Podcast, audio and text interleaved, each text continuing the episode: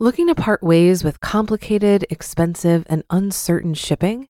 Then give your business the edge it needs with USPS Ground Advantage shipping from the United States Postal Service. Keep everything simple with clear, upfront pricing and no unexpected surcharges. Keep things affordable with some of the lowest prices out there.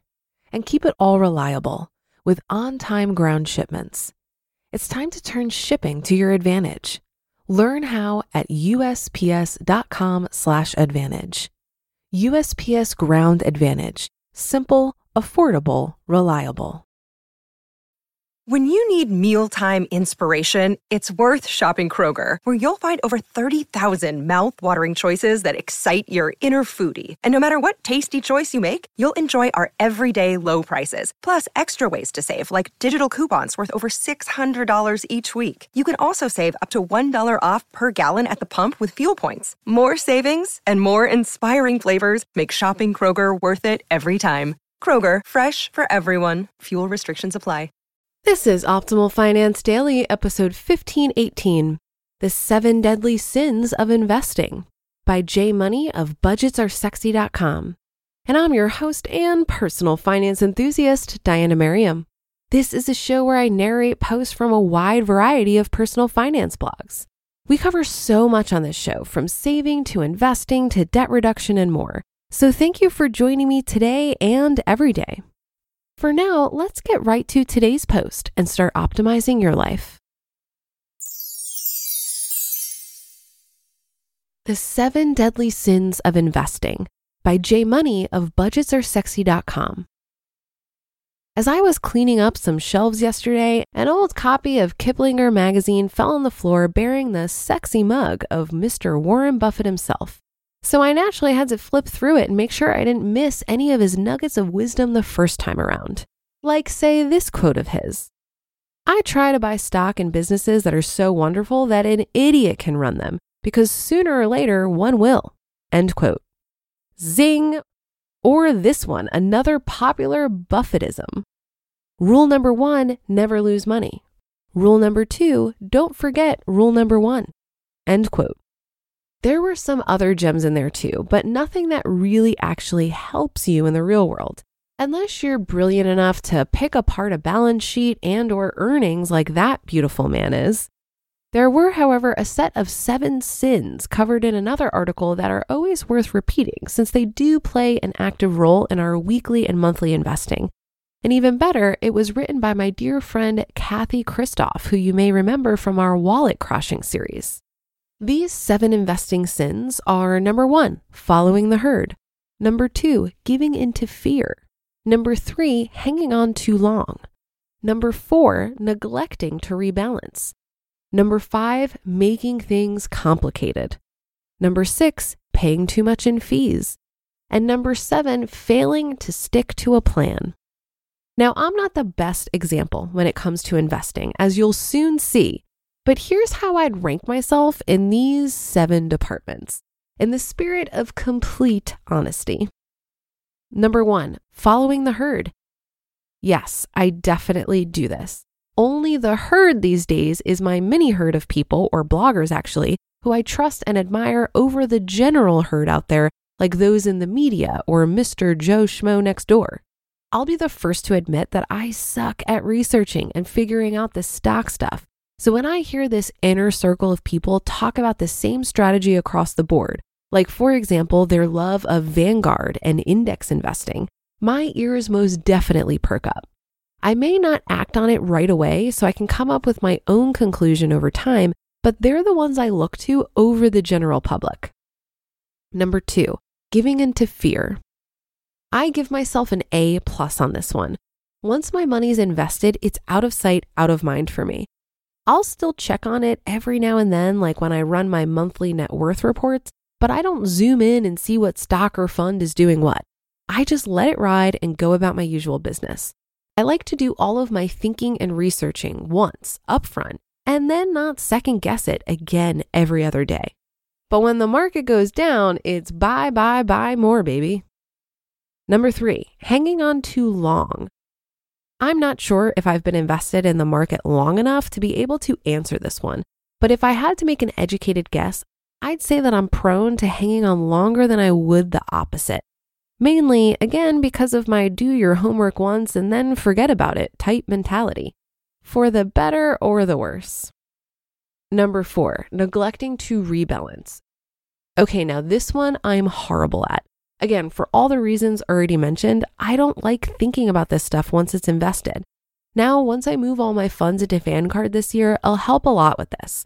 I'm considering putting a bulk of my money into a few index funds, but for now, it's all over the place.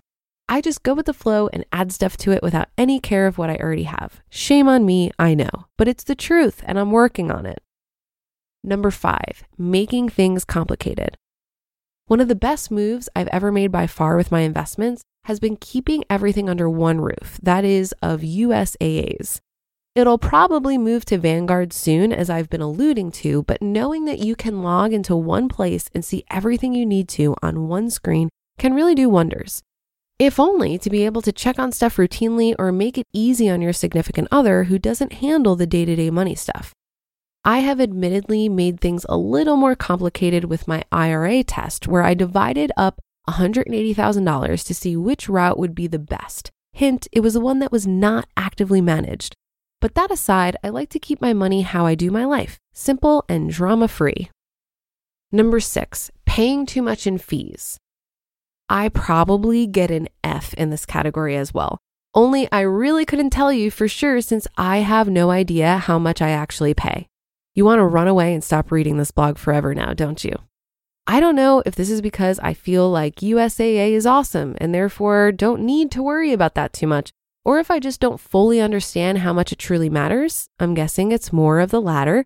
But I'll admit, I need to focus on this more to at least get a grasp on what I'm dealing with here.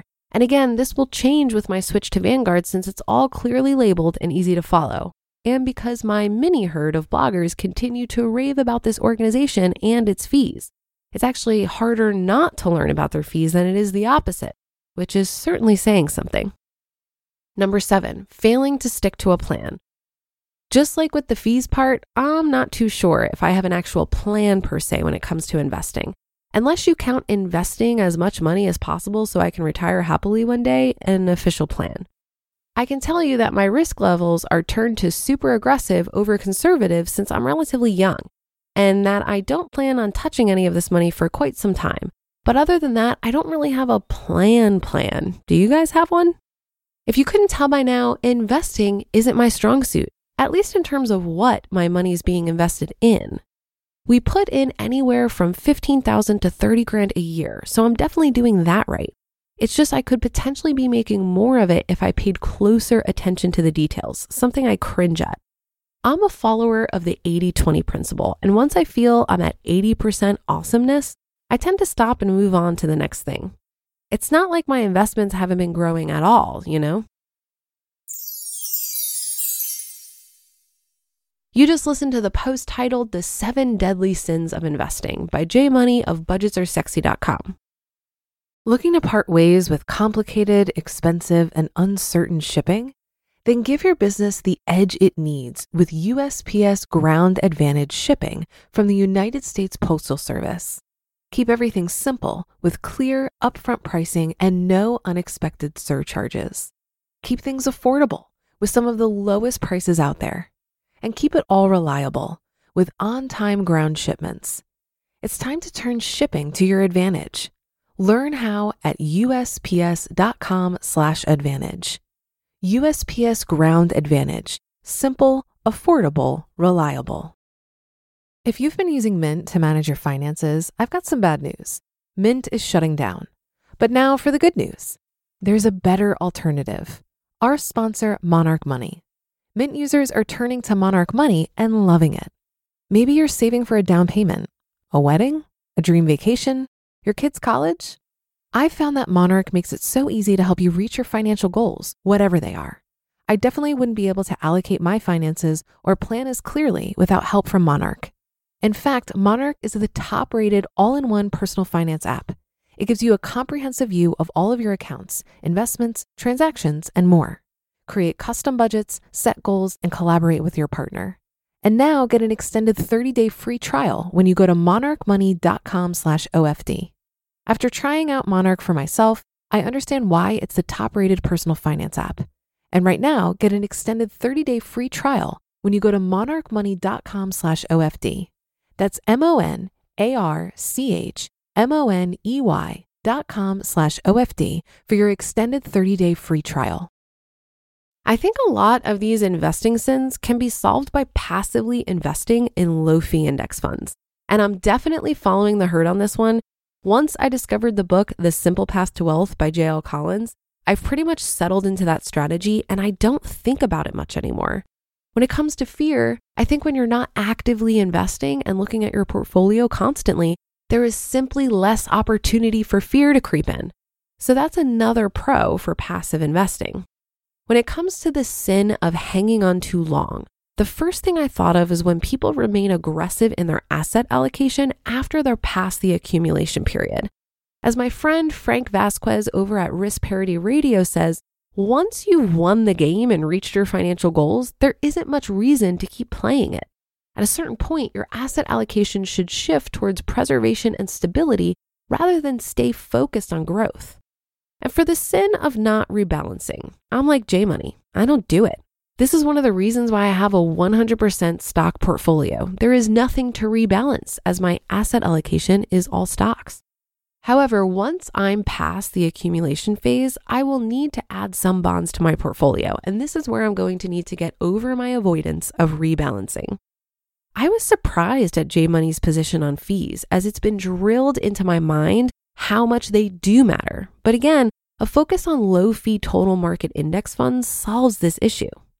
What I liked about this article is that it demonstrates that you don't need to be perfect at every aspect of investing to win here. It's all figure outable and you will learn and improve as you go. I know I am. One thing that makes me feel slightly better about any lack I have in being a savvy investor is that I make up for it with the amount I'm investing. I could probably drive myself crazy diving into investing strategies that get the absolute best return, but matching the overall market return through index fund investing is going to get me to my financial goals. So spending time and energy trying to beat the market just doesn't appeal to me. Think of it this way. If person A saves $100 with a 50% return and person B saves $150 with a 10% return, who is better off? It's person B. That'll do it for today and another installment of Optimal Finance Daily. Have a happy Thursday. Thank you for being here every day and listening. And I'll see you on the Friday show tomorrow where your optimal life awaits.